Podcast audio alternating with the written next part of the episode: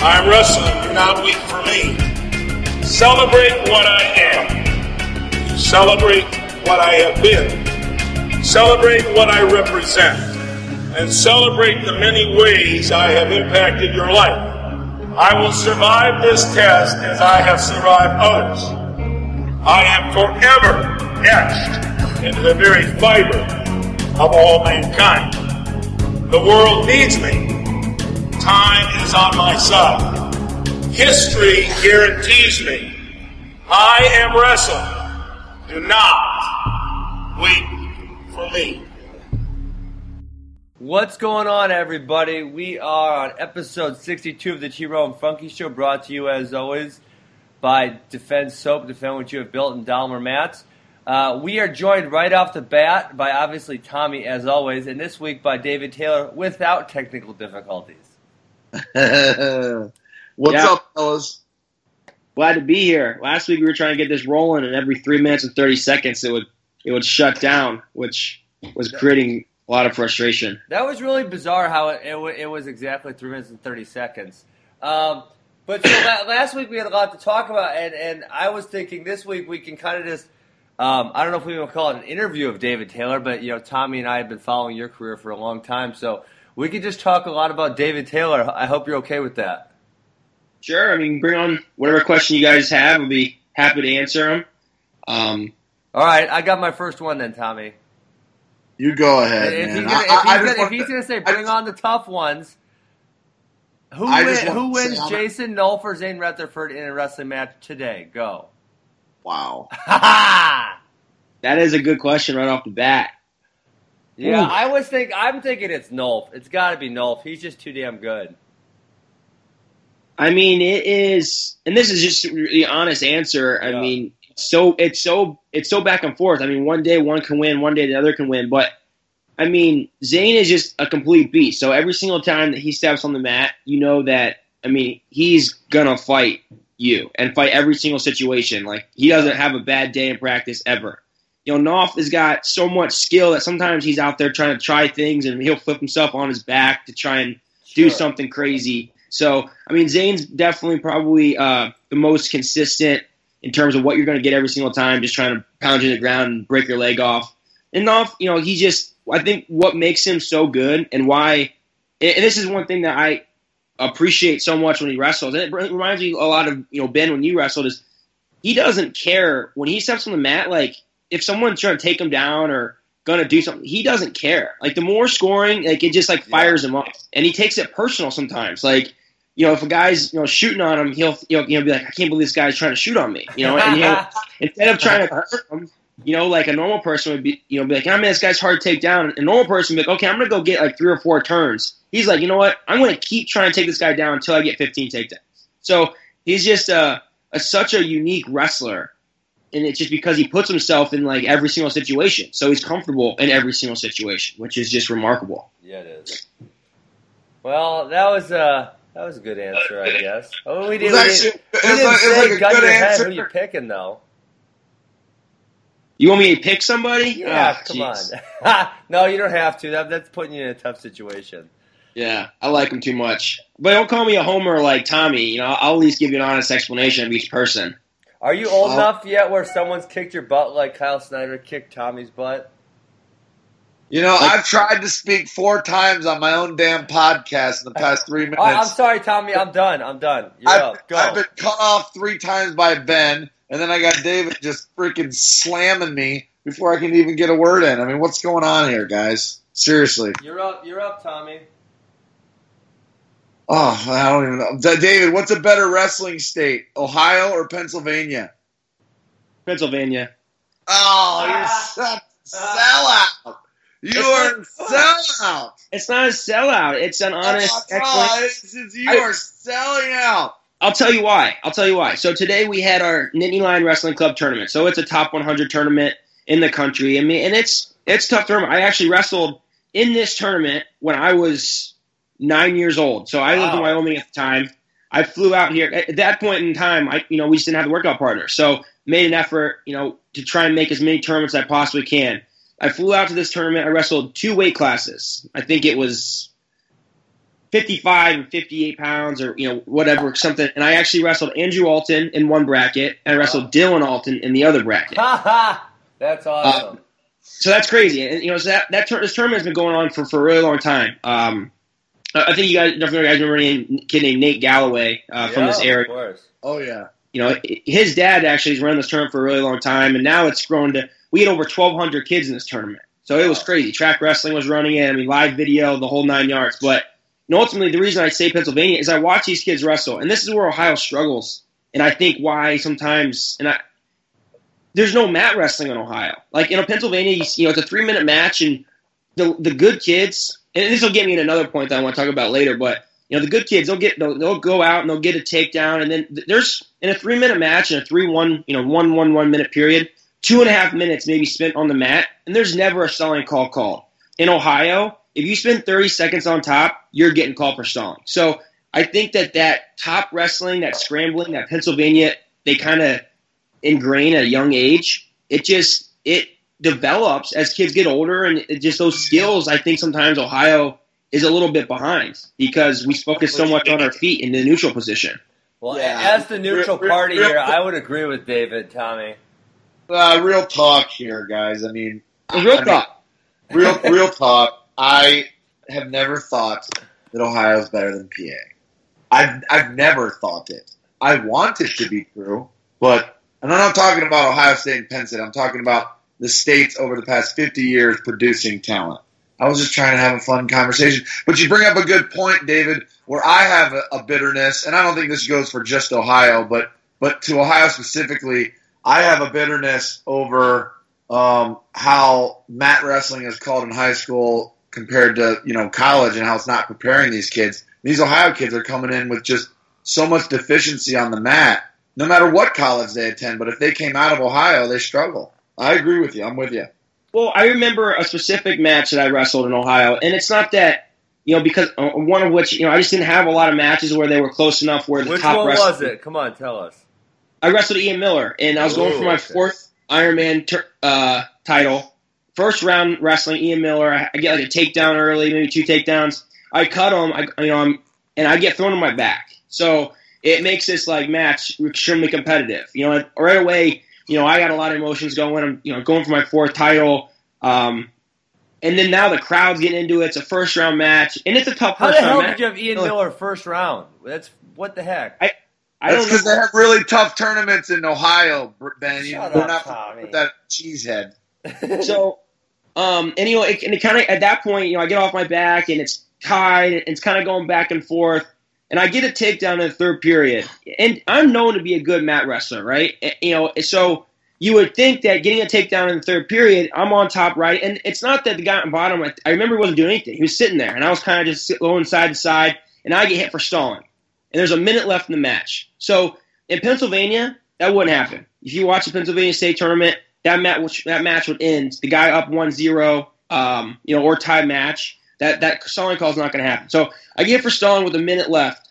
So now I have to make the decision to um, cut this guy or or ride him and, and get you know. And I think there have been less than a minute left, maybe 30 seconds left. And do I try and ride him for 30 seconds and go into overtime, but maybe get called for stalling with short time and be down by one? So I remember making the decision with 30, I think it was actually 30 seconds. I cut him and I had to take him down to win. This is a first round match. So that, that's a good example of like a referee in Ohio just deciding that mat wrestling isn't really that important, but a stalling call is more important. And you see that in Ohio so much. So I think guys get, they kind of refrain in close matches. It's, it's a takedown game, right? You know, think about Ohio Tournament Champions, one of the toughest tournaments in the country. It's a takedown tournament. So I think you kind of get is like influence one way or another that takedowns are so important, and they are. Don't get me wrong, but mat wrestling suffers, and ultimately that's why I think Pennsylvania gets a little bit of upper hand because that mat wrestling it just it'll follow you longer in your career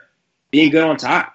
yeah, and that, well, you. you, you know where else The that, only- that, let me let me let me say something here though. The only thing that, and I I'm with you, hundred percent. The only thing that I don't like hearing, even though it's true, is like in Pennsylvania that match would end one to nothing, and it's like you know when we're talking about what's best for the sport, I don't know oh, if I oh, like. Tommy, I thought I thought you were gonna I thought you were gonna explain to us come clean and say Ohio's stalling rules is why you never learned to pin anybody. No, that's that has nothing to do with it, man. that has nothing to do with it.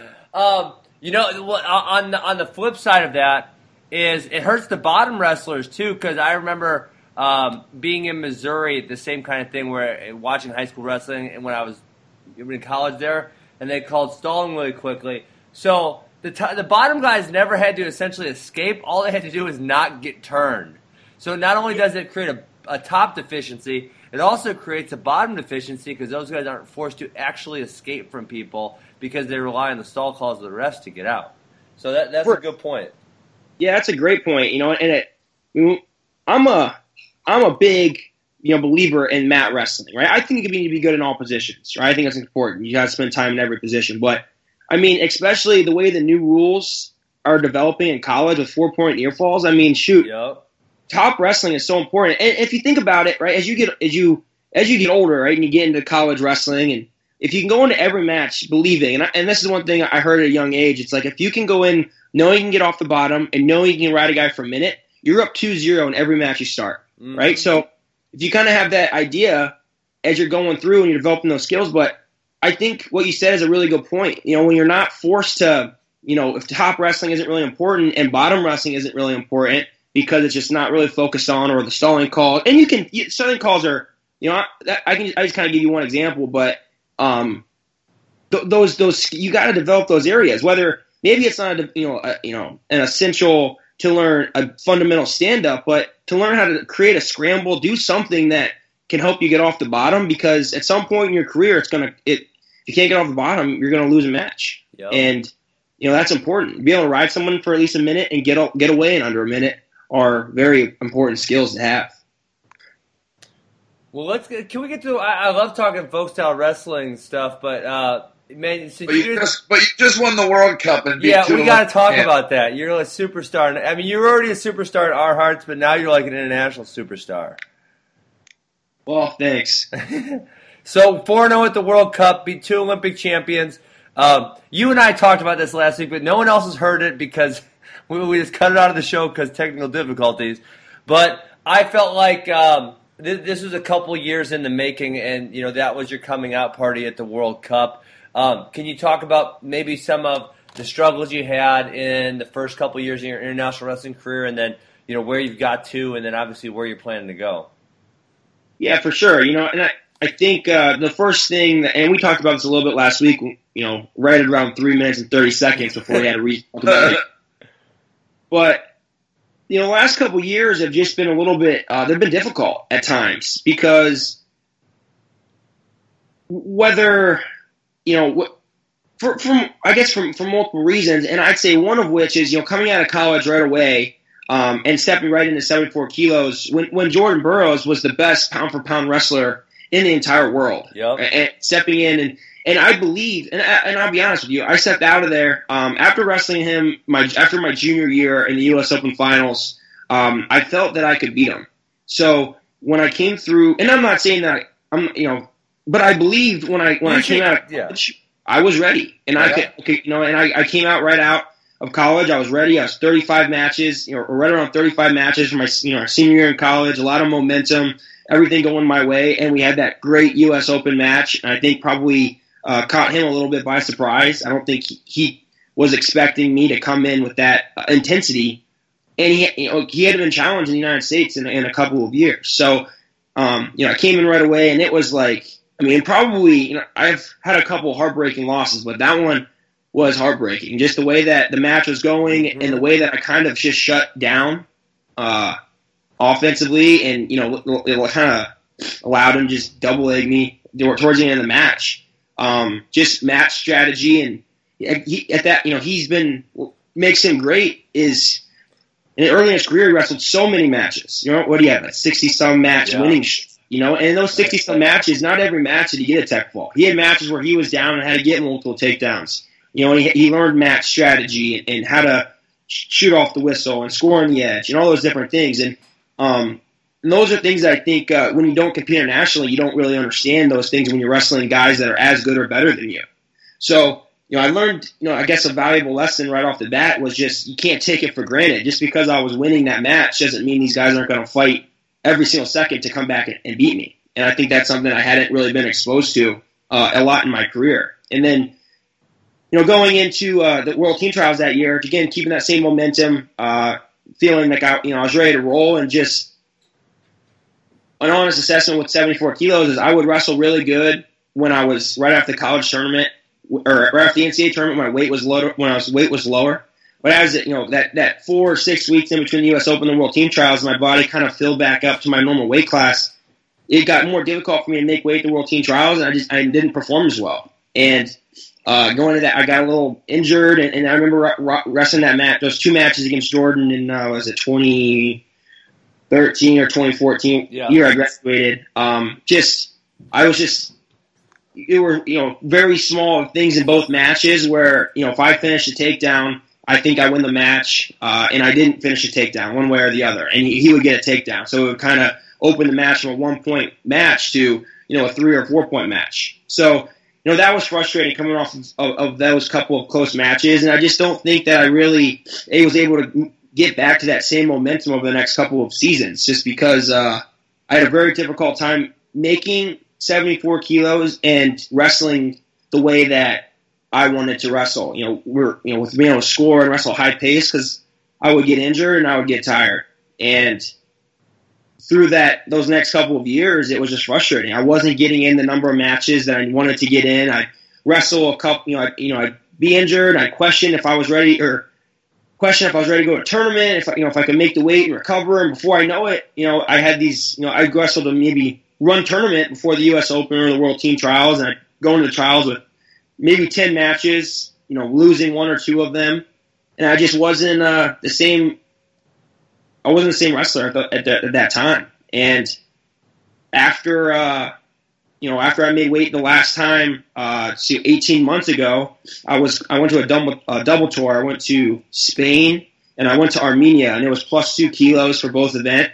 And I was struggling so much to make plus two kilos my, my, and I was just decided I, I, was on the airplane. I remember texting uh, my dad first, and then I texted my coaches, and I said I'm, I'm going to go up to 86 kilos. And I think that's something that you know I probably should have done earlier, but it just was such a big leap of faith, I guess, and leap of just the weight and the strength. And there's so many things that go into jumping up a weight class on the international level that I had doubted. So you know, kind of a lot of things and a lot of emotions went into my decision to go up to 86 kilos, you know, and then, and then once I did it, you know, it just kind of brought on a whole nother set of obstacles that I've been working towards overcoming. And, uh, I finally feel like I'm in a good spot where I've adjusted and, you know, I'm hoping to put forth my best performances moving forward.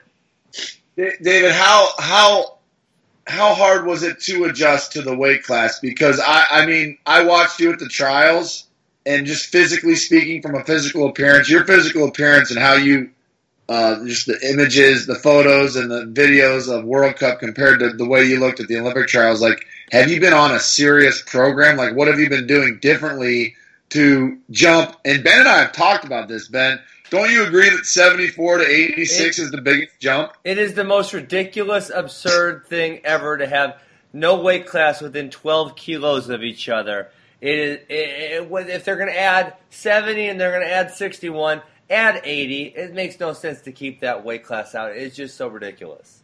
Right. So so with that being said, you know, what did you do, David, to to go from you know, obviously, I mean, this you, you, jumped more than just one weight class when you really think about it. So, what did you, what have you been doing to make sure that you can compete at this level at that weight class?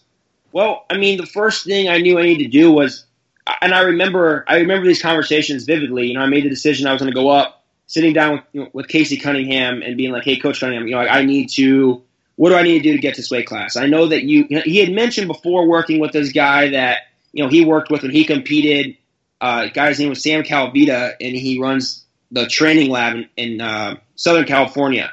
And he's mentioned, you know, this guy Sam before and how he implements his nutrition and weight training and how he worked with them before. And I just said, hey, coach, we need. To, I, I, what can I do? I need to work with this guy. I need to put an emphasis because I've never, I never really lifted weights. You know, I lifted weights a little bit when I was younger, um, and I developed some, a lot of back issues through my high school and college career, and I just didn't lift you know, I was I was focused on making 165, and in my in my mind, I was like, you know what, I'd rather make this weight, feel good. Um, these guys aren't going to be stronger than me at 165 in college.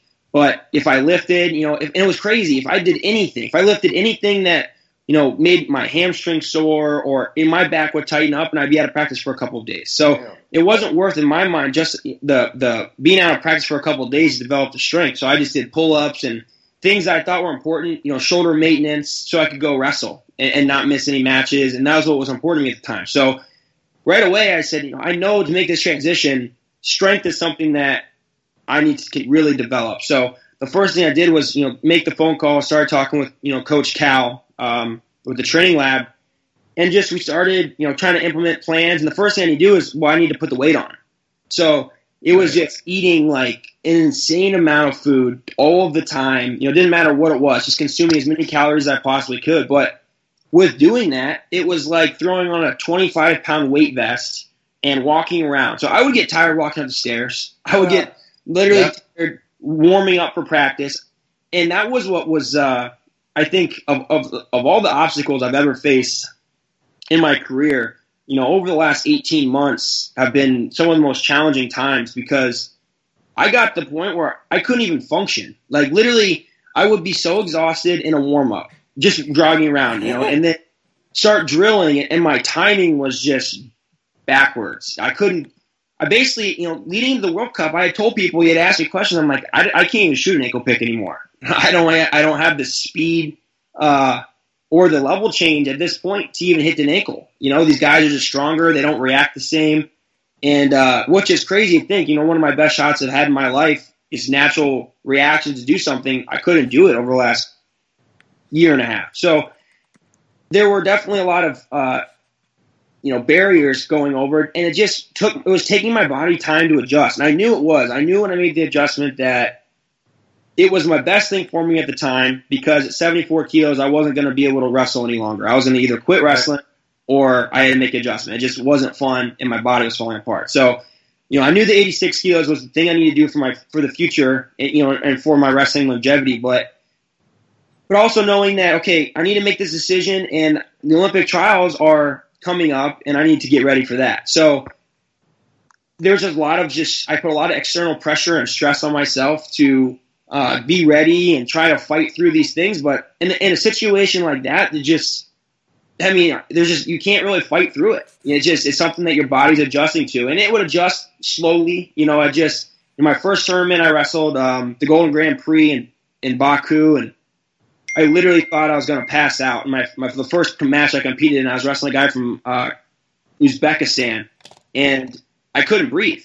You know, I literally thought I was going to pass out on the mat, and it was just such a frustrating feeling. And then, you know, I, I lost to a, an Azerbaijani, and then I got smoked by Lashkari from Iran, like thrown around, and it was uh, very tough. I remember sitting back in the back uh, with Coach Zadick and in tears, and just being like, Coach, you know, I, I know my performance isn't good, but I'm trying everything I possibly can, and I just my strength, my stamina, everything is behind right now. And I know it's going to come, but it's very difficult. So that was, uh, you know, that was a conversation that I remember having that was just uh, very, very tough. You know, just I hadn't really, you know, getting beat like that was not something that I, you know, I ever thought was going to happen. But it was just wrestling a guy who was very good, and in the tran that time of transition, you know, I made a weighed 190 pounds, 195 pounds, but realistically, it was like weighing 180 pounds with a 10 pound or 15 pound weight vest on me, trying to go compete with the best guys in the world, which isn't really going to probably going to have very much success. And then, Right.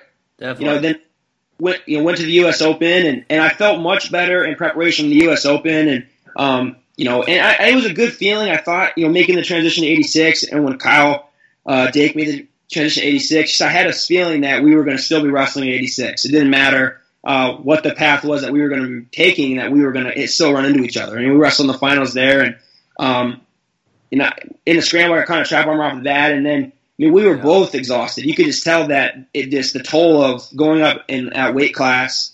You know, we both were just very sloppy and and you know very tired in that match. And uh, but coming off that, I felt better. You know, I kind of felt like I was making adjustments, but then I, I was actually realistically I was starting to start to make uh, I was starting to just put things. I was trying to put things in perspective for myself. You know, I started to hold, not hold myself to the same standard that I was my whole life. You know, to be like, okay, well, you know, I'm getting pretty tired right now, but I'm not as tired as I was yesterday. So, you know, I think I'm getting a little bit better. But and realistically, I was nowhere close to where I needed to be or where I wanted to be. So that it was just a lot of uh, a lot of mental barriers over the last couple of years. You know, just that were uh, very very tough. But so so let's go to um, th- this last weekend then, because obviously we talked about the struggle, um, which that that was you know that was really interesting to hear about. But you have this breakthrough. We talked about, you beat you beat two Olympic champions, and obviously uh, in the in the final, I mean, in that specific match, uh, you had a lot of adversity. I mean, he came out hot. He he was pushing you all over the mat. Um, you kept your composure. You stayed in the match. You got him tired. Um, he got exhausted. Maybe he's kind of feeling like what you're feeling because he, he's obviously made that jump up the weight class. Also, you get him completely exhausted. You get another takedown, and you get him on his back, and he, he doesn't get off. What what did that feel like? Well, I mean, basically, you know, take all of that emotion that I kind of just talked to you about, right? So the the shortcomings of at seven and four kilos, the uh, just uh, difficulties of, of adjusting over the last 18 months and put it into that tournament. And and I think it culminated in that match, but it started with my first match. Um, just I knew going into the World Cup that's something that as a tournament I really wanted to wrestle. I, I, I felt myself really making some adjustments, you know, buying into this system. You know, I kind of talked about with, with the guy that I'm working with in California, Coach Cal and um, you know with the weight training and everything, and I could really kind of feel myself starting to turn the corner uh, with my training, and I, just my excitement level has really been increasing. So, you know, I remember calling Coach Zadick back in December and asking him when is you know when he's deciding the World Cup team, and telling him like I want to be there and I want to be on it, and and rightfully so. I think he, he questioned if I was the right guy for you know for the spot, yeah. you know, based on my performances in the past, and I think a lot of people have questioned that leading into that tournament, but it's something that I really want to do. And I knew that not only did I want to represent the United States, but I knew that the guys that I was going to wrestle were the best representation of a world championship and the best quality of opponents that I've ever had the opportunity to wrestle with in a, in, a, in one tournament since I've made the transition to international wrestling. So just I, I, I, knew that we would have a tough pool. I knew we would be with Russia and Azerbaijan and either Turkey or Georgia. I just knew that's how it was going to be. And every one of those every one of those countries have guys that are the top in the world in my weight class. So I was prepared to wrestle these best guys, and I've been thinking about it, and I've been ready, and I've been excited for the opportunity. And I think the biggest adjustment that I've made um, is just having a newfound respect for competing that I've lost the last couple seasons. And I just was so excited to go in there. And I remember just my first match, you know, I wrestled a Georgian, um, who is a very talented wrestler. He's a two-time uh, a world world and Olympic bronze medalist, and he's a tricky guy, good scrambler. You know, he's good at kind of tricking you off the whistle. Um, and just in that match, started off uh, again with some adversity, and I was down 3-0 going into the break. And I think that's where in the past I would have kind of made a decision, man, I don't know how I'm going to get two takedowns on this guy. I've been shooting a lot, haven't really got to the takedown. Um, and I just made a decision. I was like, I'm going to go out there I'm just going to keep shooting. And I shot eight times in the second period, you know, and I was finally able to score a takedown, score another takedown. And then I was able to get a double leg to his back. And I think that was what kind of kick started the weekend for me, kind of overcoming that mental uh, and physical fatiguing barrier against a good wrestler. And, uh, you know, coming back off that match, I was excited, you know, going into the Russia match. And then I knew every match moving forward that at 86 kilos, it was important for the team. I knew that, you know, yeah, I have these tough guys, but if I go out there and wrestle like a turd, well, then our team's going to lose, and I'm going to really feel like crap. So I remember just kind of warming up and being like, man, I wanted this opportunity, and I'm excited for it. And I kind of just kept reminding myself of that, and I think I wrestled better and better each match. You know, wrestled the Russian uh, second match, and – who a guy who just came off, you know, a couple really big wins. He beat Yurishev and Kuti Magomedov, the Urigan, and then had just beat in Sharifov in the morning. So he came off some big wins. And right off the bat, he takes me down for four. And uh, it just didn't even cross my mind. I just came right back to the middle. I'm like, I'm just going to keep wrestling. And I just kept wrestling and making react and getting my attacks and started hitting some ankle picks. I thought that I couldn't remember how to shoot anymore. And it was just uh, started getting some momentum going going the next morning, having the opportunity to wrestle uh, Olympic champion Sharifov um, was again just extremely excited, and that duel was close. No, if we lose 86 kilos, we you know we lose dual meet because we, we tied 4-4 with them. So not only do I have a great opponent, but you know my match is really important. So when I came out, just again in that match, unlike the other ones, I started quickly and I got two takedowns to start the match, and just kind of kept wrestling through the positions. And um, you know, leading into Iran, you know, we we started off. You know, I thought we we kind of on paper kept doing the mental gymnastics about you know where we thought we'd win, where we thought we'd lose. Um, and you know, we knew it was going to be a battle, and it, it just came out. And I think we were we had we had three really difficult matches as a team leading into that competition, and Iran, uh, you know, they had a very easy pool and they rested their guys. So I think that had a little bit of effect on us in, in those early matches. And you know, Jordan got out there and got you know got us a win on the board, and so I know I was excited to get out there and, and wrestle. You know, my my best competition. You know, wrestle Yazdan, returning Olympic champion, and it started early. You know, where he, I think I just said in, in that process, unlike earlier, I kind of was thinking, you know, man, we've lost the first, lost the first four matches. Um, you know, just kind of watching the guys wrestle, and I kind of started thinking, like, man, this guy's got to get underhook. I know he's gonna come out and start pushing me around. But at the same time, I'm like, man, this is gonna be a battle. This is gonna be awesome. I've been looking forward to this match. I thought it'd be a high scoring match, just be the way that he wrestles and the way that I wrestle, and and, and, and to be honest with you, after this, uh, really, so you, you got the first push out. What and I, I respected the position because I've watched a lot of his matches, and uh, just because I, you know, I, I appreciate the way he wrestles and his high pace, and he's very dangerous when he pushes underhooks when he gets you underneath of him because he, yep. he scores a lot of uh, not only pushouts but when you react back, he'll snap you down, score on the edge, and he's very good at getting takedowns to turn. So in my mind, like if he's pushing me on the edge, if I give out a push out, I'm not going to lose on a push out, you know. But making a mistake, giving up a four or a takedown a turn, you know, that could be a little bit different. So when he was pushing me on the edge, you know, I kind of just kind of kept giving ground, but it didn't ever really feel at that point where it was I was out of ever out of out of you know out of control of the match or anything. Um, the second push out again, you know, giving up a push out, and then I was on the clock. He jams unhook in again. I just thought strategically that if he's going to push me out of bounds, I'll save myself a caution. Well, I look over the scoreboard and I had two cautions, and I was down 3-0. So what I was thinking in my head was not what was happening on the mat, so I had to look up, and I was like, man, I, I literally cannot give up a single position the rest of this match, or I'm going to lose. In Iran, they're going to caution me out of this match. Yeah, so yeah. I just made a decision at that point. I'm like, okay, I'm going to I'm going to fight every one of these positions, and I mean, ultimately, I think what happened is we just you know, not many guys can wrestle that pace that he wants to wrestle, and I was able to continue wrestling and just wrestle the pace, but also wrestle through positions where he usually fights really hard and gets easy takedowns. And I think that was kind of the difference in that match. It was just wrestling through someone's position on the edge, um, and then ultimately at the end getting that uh, well, getting the takedown right at the end of the first period was was huge, just because it was 3-0. I got the takedown with one second left, three two, but next point I'm winning. You know, so I think that was huge going into break. And going into break, I was tired. You know, and I, I was just, and I know he was tired too. And I kind of see him tired coming back in the middle of the mat. I was like, well, I have three minutes to wrestle and try and be an Olympic champion. You know, and I don't have. If I leave this mat, I'm going to just I'm going to go fight for the next three minutes. And just kept wrestling the positions, and, and I found myself just reactionary.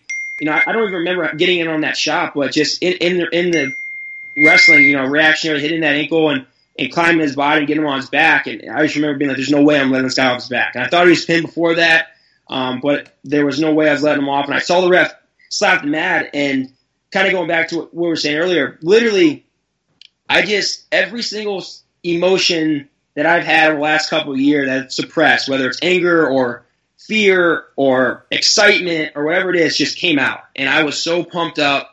Uh, just with finally kind of getting over this barrier, wrestling a great tournament, getting the United States team back in the dual meet. Um, there was just so many emotions going through it, and, and it was. Uh, I think that was probably that weekend was the best tournament I've ever wrestled in my life for sure, and it was uh, definitely shocker. yeah. So.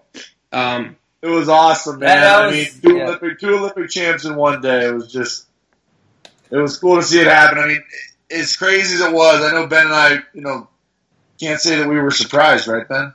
Um, You know, obviously, I, I, was waiting for it to happen. I thought, you know, with with him, with David and and Logan Stieber both had a few struggles out of college on the international level, and I, you know, with both of them, I thought it was kind of only um, a matter of time till they found the success. Now that they they kind of are both finding.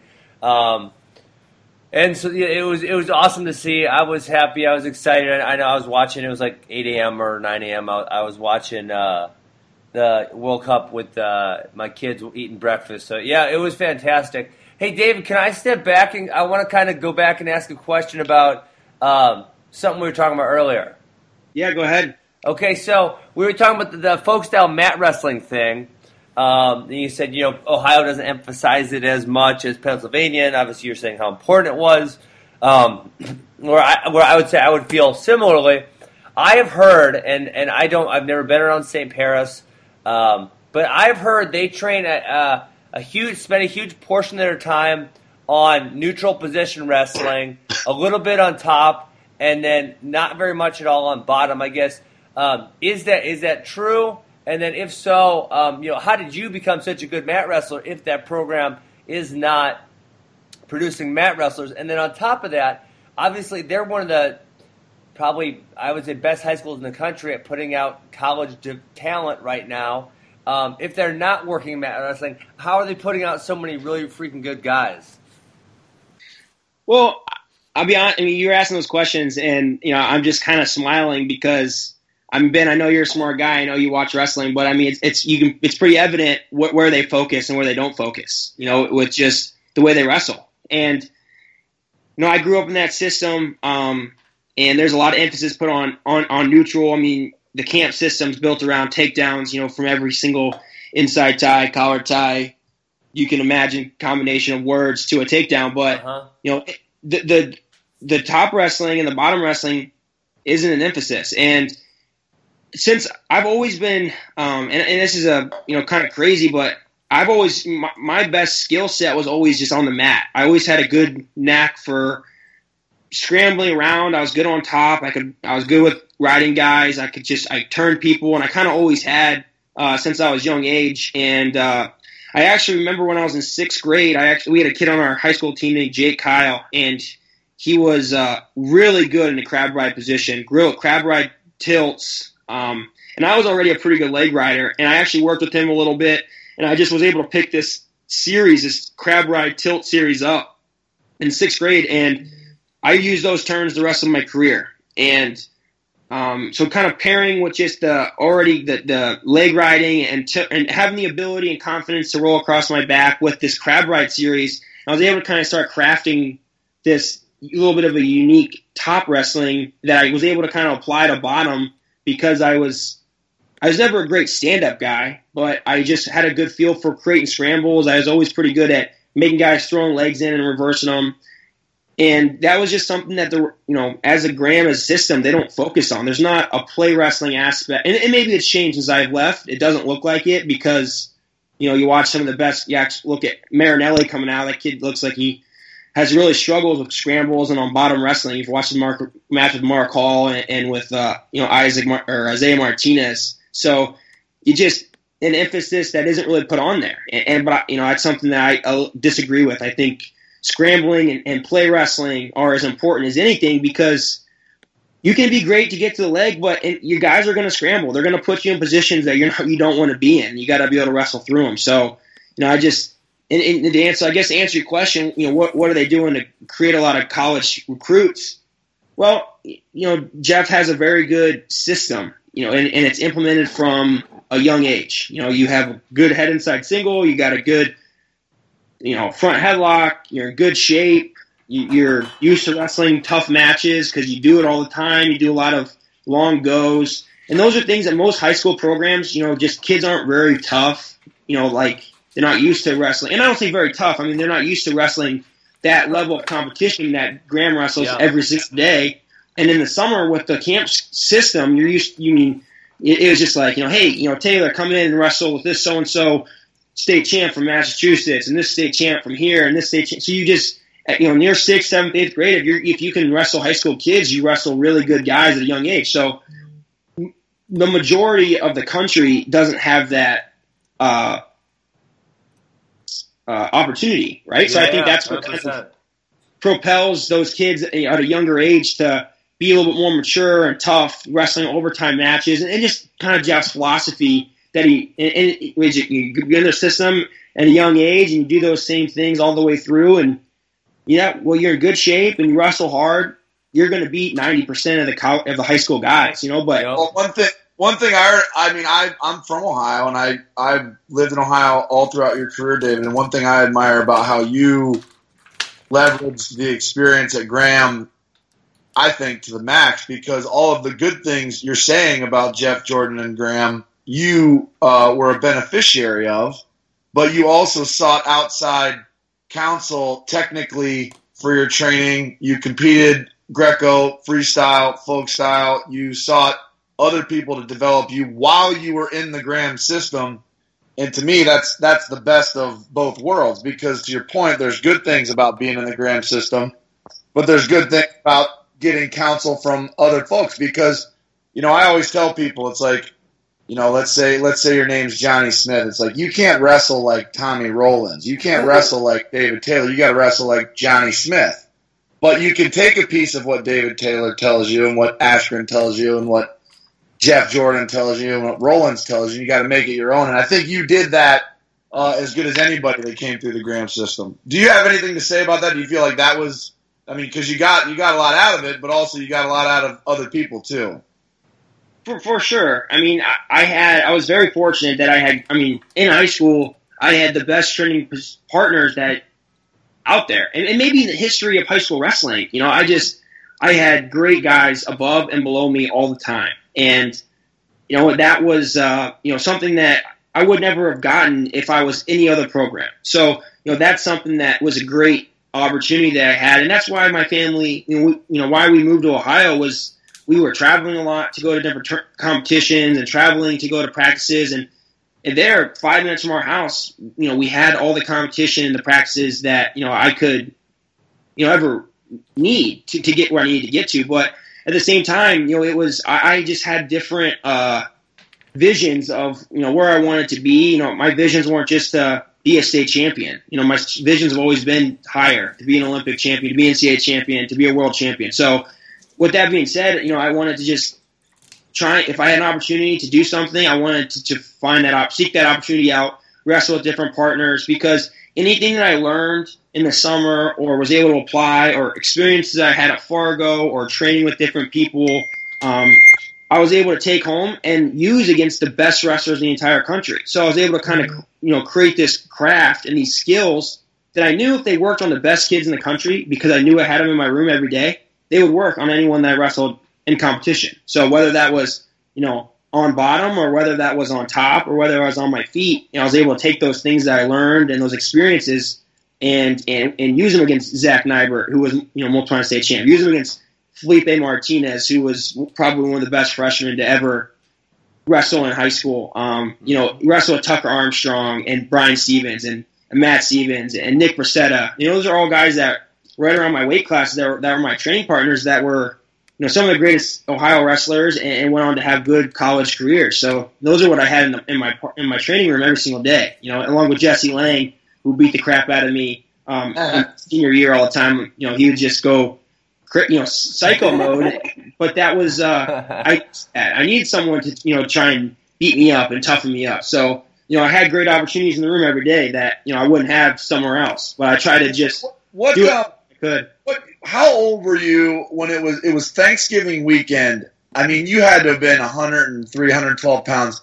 It was Thanksgiving weekend. I was down there. I forget what reason why, but you and Kyle Dake was in Ohio for the weekend because his family's in uh, lives in Ohio. What? How old were you when you guys worked out together in the Graham room? You Well, and Dake. We kind of gone back and forth. You know, we actually, I mean, we have some really some fun, fun pictures, and, and we both kind of grew the same way. You know, both look like little, you know, six year old children when we were in high school. You know, no no no hair on our entire bodies, but um, I think I started going. You know, I think I went to Ithaca when I was in high school, right around that same time. And then in return, you know, his family always come down. You said they have family in Ohio. I think his his dad's got family near Cleveland, and uh, and then he, Kyle would come down and he'd stay with us for a couple of days. and we'd work out for a couple of days. We'd go to the Graham practice. We'd always have a very tough practice right around Thanksgiving time because it was always right after we had certification, I think, weight certification. So after that, we always have a, a pretty tough practice, and, and, Kyle would come down and wrestle and stay with us for a couple of days, and you know then he'd go back home. Um, and I think that was probably my probably junior year because I was 112, and that year Kyle like messed up and missed his certification and ended up having to wrestle like 130 pounds, but he weighed like 120 or something. He did something, you know, goofy with his certification by accident and had to wrestle up like two weight classes in high school. So we weighed about the same, but we were like actually separated by like four or five weight, you know, three or four weight classes. But um, yeah, right around that same time, you know, and that was just again another opportunity. Have you know a great partner in the room at a young age. Hey, I want to go back. Uh, I'm I'm going back again to. Uh, it was a, uh, a, part of your answer to the St. Paris Graham question, and you might be uh, a little more nicer or more political than I am. But I talk about this all the freaking time, and I did try to nominate you to be the Iowa head coach like four years ago, David.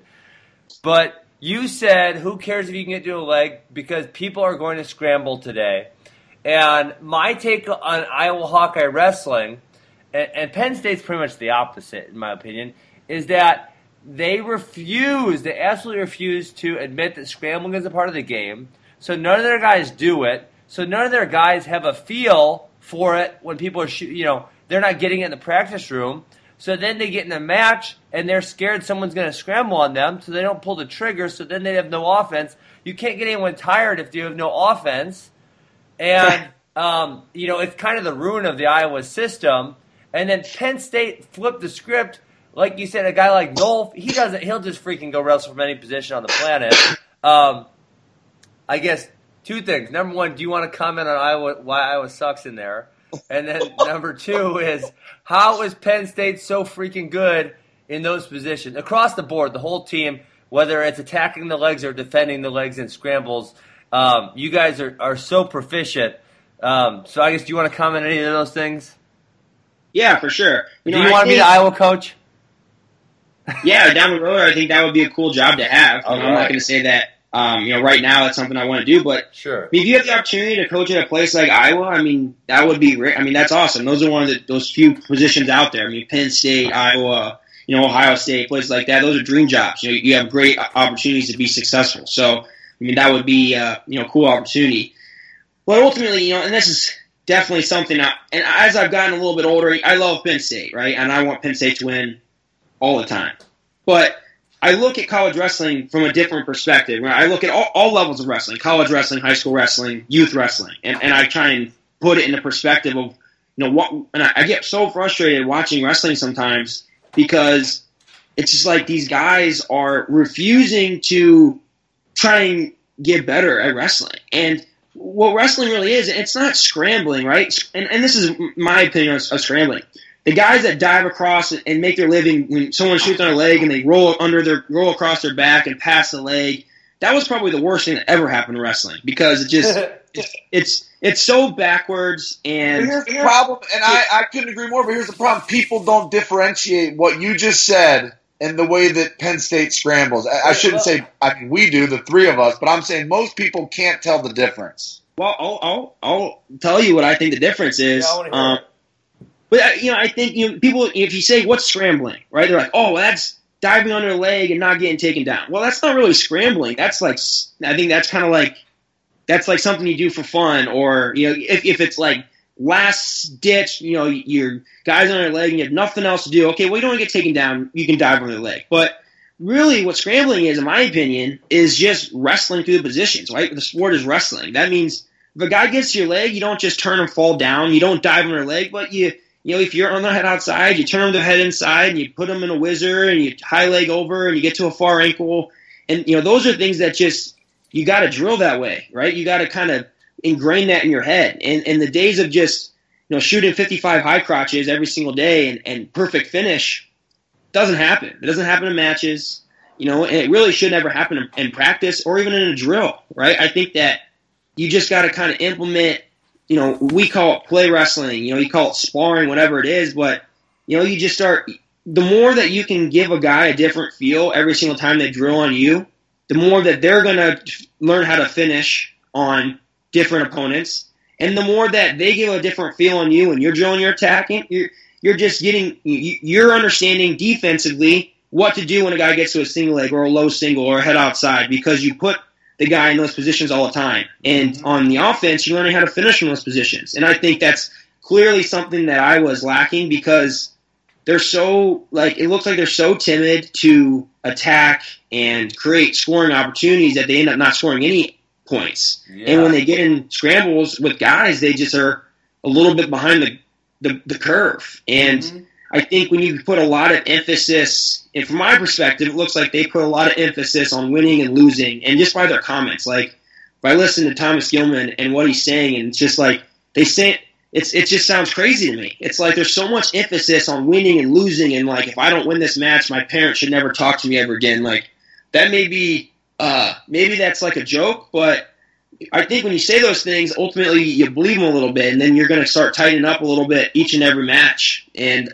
if one guy's saying that, I imagine more guys are saying that, and that's just uh, that's not conducive to success, in my opinion, and that doesn't really sound very fun. And I think what what Penn State does better than anything, and it kind of comes from our, co- I mean, 100% comes from our coaching staff, and then from our coaching staff to the previous wrestlers, and the tradition that we kind of started at Penn State is guys step in the Penn State lineup and put the Penn State singlet on. They love wrestling. They want to wrestle. They want to have fun. They want to get pins. They want to hear the crowd yell. You know, you, you want to have those opportunities. And I think that's what right now is separating Penn State moving forward um, is just their enjoyment for the sport. Yeah, and I think I think you made some really important points there. I mean, when I think about scrambling, um, and, and it shouldn't even be a separate thing to me. I mean, to me, it's all wrestling, but I think of it as the logical extension of wrestling, right? And, like you're saying, there are there's certain positions. Someone shoots a high crotch. They actually get in a high crotch you because it's like, okay, ideally, I'd never ever let anyone have a high crotch, right? But that's just not realistic. So someone gets a high crotch on me or a single leg on me. I have, you know, the more tools I have, the more scrambles I understand, the more position I understand, the more options I have to defend, right? And, you know, some people like very, very low level scrambling, to your point, is the only thing they can do is pass the leg. That is their, their one and only scramble. So they go to it every single time. And then, yes, it is just rolling around. They don't, they're not very skilled from there. But, it, it, you know, at least they didn't give up the takedown initially. And so, why people are, I'm kind of going on a soapbox here. Sorry, guys why people are so resistant to the logical extension of wrestling or understanding that, that it's not always going to be perfect is, totally beyond me. So when, when I see college wrestlers, um, you know, who are so far behind, right? That I was doing stuff 10 years ago and they're still making really, really simple, common mistakes out of these scrambles. I just can't figure out how, and Penn State's done this, you guys are the best in the country at it, how guys haven't figured out those scrambles and figured out how to work through those scrambles and figured out how to win because those positions are so so so important. Well, I think you, you know you brought up a couple good points, and, and, you were kind of the the OG, right, when it came to like the scrambling and just the the things that you did when you wrestled. I mean, were just, I mean, no one can replicate those things, right? So you're on a completely different like level of you know creativity. Sure. And it was what I mean. You were so fun to watch when you watched. It was like every single time you stepped on the mat, it was like we got to watch mat eight because Ben's about to do something crazy. You know, he's gonna butt the guy on his leg and he's gonna flip around. He's gonna end up with a cradle and he's gonna pump up the crowd. And it was like, man, that, that's fun to watch. You know, and then you know that that's what uh, to an extension. You know, that's you know the Penn State guys create a lot of opportunities to score and they get those positions, but yeah, I think that you know from a from a wrestling perspective, there just there's a lot of people that just don't really understand. And I think that it was a great. I think you said the, just a logical extension of wrestling. That was the best terminology I've heard in those positions, and that that's really what it is. Like, and it, just makes wrestling so much more fun when you start going through these like different creative creative things in your mind of ways to score, and you know, it's like. And think about it, as, I think I tell people as, as wrestlers is like Think about if every single time that you got to the leg, you felt as confident as when that guy got to your leg, right? If you guy gets mm-hmm. to your leg, that's just the beginning of some fun that's about to happen, right? Unless this guy lifts me up and slams me down, there's yeah. going to be some wrestling here. And then we're going to wrestle these positions and we're going to see what happens. If the guy scores, well, we're gonna go back to our feet and we're gonna go back at it again. And we're gonna try and figure it out. And I'm gonna get back on his leg and he's gonna get back on my leg and and that's what I mean, that's going to make wrestlers better. And then from a fan perspective, which I am now watching these guys wrestle, that's what's fun to watch. It's not fun to watch guys like squeeze each other for five and a half minutes and take a shot with 30 seconds left and win three one. That's not fun. It's not fun watching guys dive around underneath each other and, and roll around. That's not really that enjoyable to watch. But you know, watching guys, you know, extend wrestling positions, you know, that's I like- I, I like how when you talk about this though, where you you throw the the Neanderthal, you know, old school style under the bus, but you're also throwing the floppy, you know, the flippy floppy stuff under the bus. They've thrown everybody under the bus today. What's that? He's throwing everyone under the bus today. Well, I just I just like it because I think you know scrambling. I just think that the, the the type of wrestling you guys are talking about, it shouldn't even be called scrambling. Well, what David's what David is throwing under the bus is bad strategy. Standing around staring at someone taking one shot with 30 seconds left is terrible strategy, and only knowing how to roll under a leg, a leg pass, is terrible strategy, right? So I, I Right. think he's just throwing terrible strategy under the bus, which I, I can get on board with that. There's probably nothing more frustrating to me than terrible strategy. yeah, I'm No. not talking about I'm not talking about specific wrestlers by any means, right? I'm just talking We about can talk about no, those. Watch. You, know, you can talk about specific wrestlers, you know, in, in a different time when I'm not on this. You guys can just talk about. You know, I'm just talking about in general watching, right? It's just, and it's so stressful, and especially in, in being in matches, like you know, when you're just standing and you're like, man, I, I, I kind of want to shoot, but I don't know if I'm really ready to shoot right now, you know, and then just like you get this anxiety built up as a wrestler. Well, man, the anxiety you get as a fan when you watch that is just as much or more, and that's where wrestling, you know, I think for us to kind of grow it to the next level, you know, to get to the the superstardom that you know we all would love to have wrestling in, you know, to be front page of, of newspapers and to watch exciting, you know, to have. I, I think it, it, it's critical that wrestling is, uh, you know, more points are scored. There's more excitement. There's, you know, you have your heroes and you have your villains, right? You need kind of like a storyline, but you, you, you, first things you got to have a great product, and I think wrestling 100% is moving in the direction of a, of a great product because if you just look at the Hodge race now versus the Hodge race 10 years ago, you maybe would have one undefeated wrestler. Now you got like, there's undefeated wrestlers that aren't even mentioned in the Hodge race. So, Well, I mean, definitely 100% what we're saying is happening. You got guys doing this. So, I'm not, it's, it's working. And I think what happens is you see, uh, you know, right now you watch the NCAA tournament or you watch his kids and you're like, man, these guys are so much fun to watch. So as an eight year old kid, you're like, I want to wrestle like that guy. I want to get a pin and I want to pump up the Penn State crowd. Right? I want to I want to be Kyle Snyder and I want to run out in a, in fifteen thousand people and I want to pump up the Ohio State wrestling fans, get them on their feet and go get ten takedowns at heavyweight. Right? Those are things that you think about now as you see these wrestlers as an eight year old kid. You want to be those people. So I think that's changing the trend of wrestling for sure for the better. So I, I mean I believe that we're in the right direction right now. Definitely. Um, are, you- are you going to NCAAs in a couple weeks, or are you going to be too busy with your international travel schedule? No, I'm I'm done traveling internationally uh, for a while now. Okay. So, um, but I, I'm going to be at the NCAA tournament. I'll be doing some stuff at the Wind booth with Adidas. Uh, so I'll be there uh, flying in Thursday evening. So I'll be there for my favorite round, Friday morning, the quarterfinal round. I love that round. You like that more than the semis, huh? The quarters are awesome because it's just yeah, yeah, yeah, it is good. I go. You To, I like the semis and blood round because it's do or die on the outside mats. Also, Well, Yeah. Friday starts all that though, right? Friday starts that those Yeah. rounds. So you get in there, you get the four mats in the middle, and you know the seated guys start matching up. There's always upsets because guys don't cut their weight right. They're probably up all night being knuckleheads, and then uh, you know that's where that team race really starts kind of coming into play. The different crowds start cheering. You know, they almost start cheering against other teams if they're getting beat. I mean, there's just um, I think the only time I ever wanted to be a five foot three, 125 pound guy is when the quarters start at the NCAA's. what about? so you go first. Oh yeah, that'd be great, man. You got the you know pumping the crowd up, ESPN's panning in, the crowd standing up, and you're on the warm up mat. It just I, I've always looked down at those guys. and I'm like, man, it'd be awesome to be a 25 pounder just right now. Outside of that, you, you you're ready to grow back into your your six six two hundred. yeah, Yeah, well, actually, I wish I was. I wish I was one weight below heavyweight because I also hate being a heavyweight. I'd like to be like 84, 97. That'd be ideal. Well, you know, and David, I don't know if you heard, but Tommy's actually started now. He started a 12 month training process. Tommy's going to wrestle in Midlands 2017. that's correct. We'd invite you on the team, but you're too young. You'd be like using a cheat code or something. Yeah. Well, after my uh, embarrassing performance in Midlands, I think I retired from college wrestling a year ago. I mean, But because you didn't win by enough points or what? What? Because you didn't win by enough points?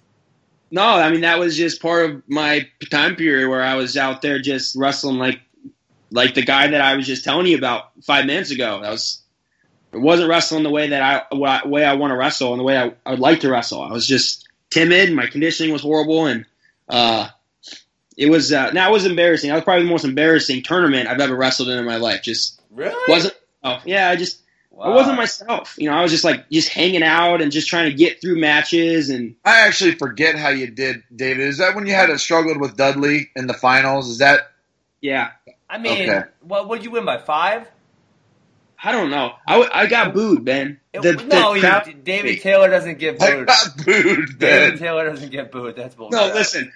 My my father, my or my brother-in-law Jimmy Kennedy was in my corner, and at one point he looked at me and he's like, "Dude, they're booing you," and I was like, "Yeah, I can hear them booing me." And it was some kind of crazy scramble where like I had, I mean, I just have real flexible shoulders, and he was on his back, and they were trying to say that he was getting back points. I don't know. All I know is I was just looking up and I'm like, what am I doing here right now? Why I am this is this is crazy. And uh, then I got booed, and I realized that at that point in time it was time for me to retire from college wrestling. Until you're third. How old are you now? 26, 27? 26. When You you're gotta- thir- when you're gotta- 30, you can be on our team. And you got to have kids. He's got to have a couple kids and be 30 plus. Well, There I have a go. cat, so that that does not count. Um, hey guys, we're over an hour. Tom, you got any last questions? financial documents to refinance. For, uh, no, or you can I'm good, No? man. You're good? Yeah. David, you got anything else for us? Man, this has been a lot of fun. yeah, no, I really enjoyed being on here. We covered a lot of different things. Um, you know, ultimately, I think, and this is one thing I, I kind of want. It's just been on my mind because I watched that uh, that youth tournament today. You know, and it's just uh, you know it's hard. You know, I get questioned a lot based on you know what what do I need to do for my kid to be successful, or what do I need to do for my kid to you know be uh, you know the next national champion stuff. And it's hard. It's hard for me to kind of look them in, in the eye and honestly tell them my path because I don't really think that my path is, is a great, you know, I, I wrestled every youth tournament growing up, you know, tons of matches, competed all the time. And there's just, there's not many kids that are good at a young age that continue wrestling or even continue love wrestling as they get older. So it's a little bit difficult. But one thing I did notice, you know, and I, and I don't really know the formula at this point. I think about all the time. I think about, you know, what, what do these kids got to do at a young age? You know, if there was like a do this, this, and this, and you can be successful. But, and I don't really know what that is yet. But I do know that I watched this tournament, and it's three one minute periods. And these dads are treating this tournament like it is the Olympics. And this kid was running in sweats to make 60 pounds. He's Oh, eight, eight, or he was 10 years old and he, he's running in sweats, and I, and I he, he's running back and forth, and I go, "What are you doing?" He's like, "I- "My dad says I got to make 60." And I said, "I said, well, tell your dad you're eight. You should go up a weight class." And uh, he runs back to his dad and gives him a high five. And says, "What did he say?" And I think his dad got mad at me, but I was like, "What are you doing?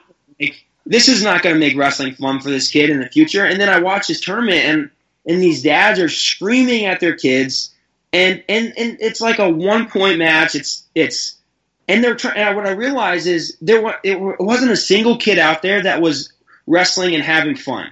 They were just trying to win the match. Every match I watched, there wasn't a kid out there that was literally that was having fun, trying to score a lot of points, um, and trying to dominate. They were just trying to win. And man, it was so stressful to watch. The dads were screaming at them, and I just that that's a you know if there's any parents out here watch, you know listening to the show about you know what with their kids. I mean, the biggest thing I can say is it's got to you got to enjoy it. And it, it, you're talking about the grand scheme of things. The, winning the Nittany Lion Wrestling Club tournament is cool, but let your kid go out and just like have fun. Try and score as many points as they possibly can. If they get taken down, so what? Get off the bottom, get back on your feet, get a takedown. In the third period, if you're up 1-0, don't take top and just karate chop the guy for one minute and win one zero, I think that's like good.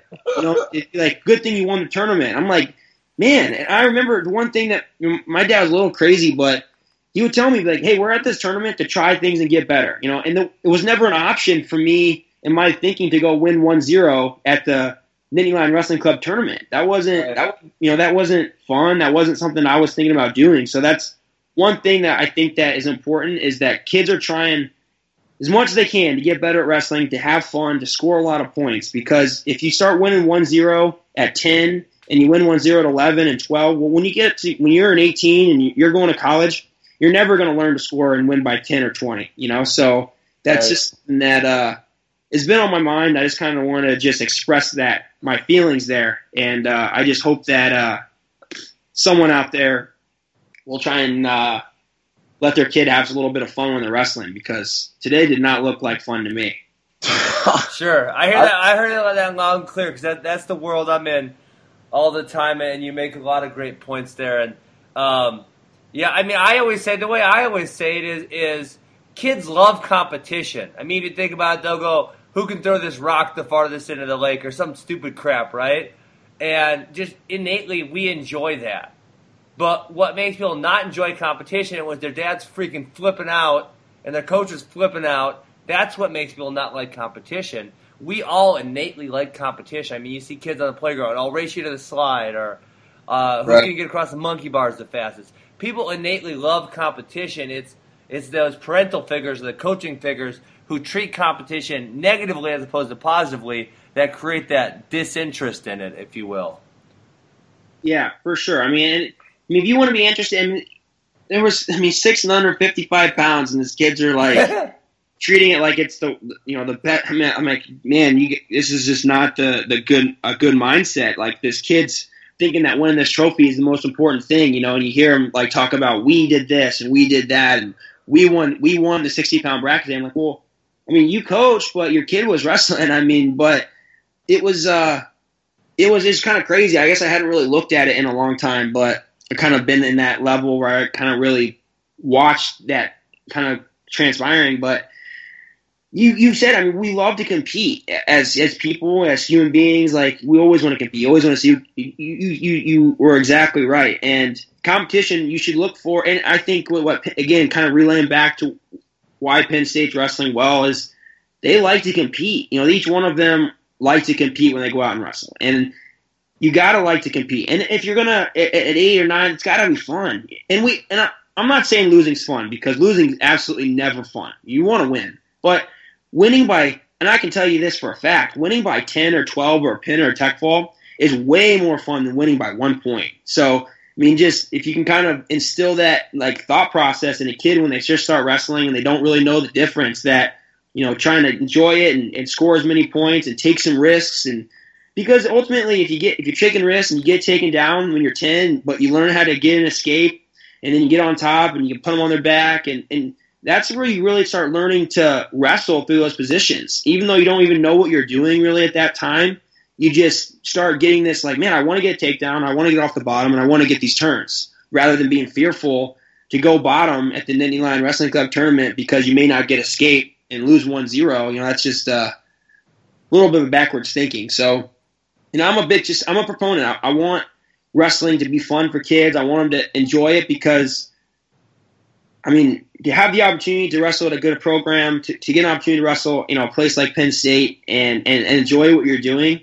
I mean, those are the best, some of the best memories I've ever had. You know, and being a part of those things. And now moving forward to the international career, enjoying what I'm doing and representing the United States. You know, if I didn't love wrestling, I wouldn't be where I am. So you know, just that that love for the sport and that passion starts at a young age, and that just that should be the number one goal is the love and the passion rather than the wins and losses. Hundred percent. Hey, I was supposed to ask you one question last week, and that question was, who was the only college coach to write you a letter after your eighth grade cadet national loss?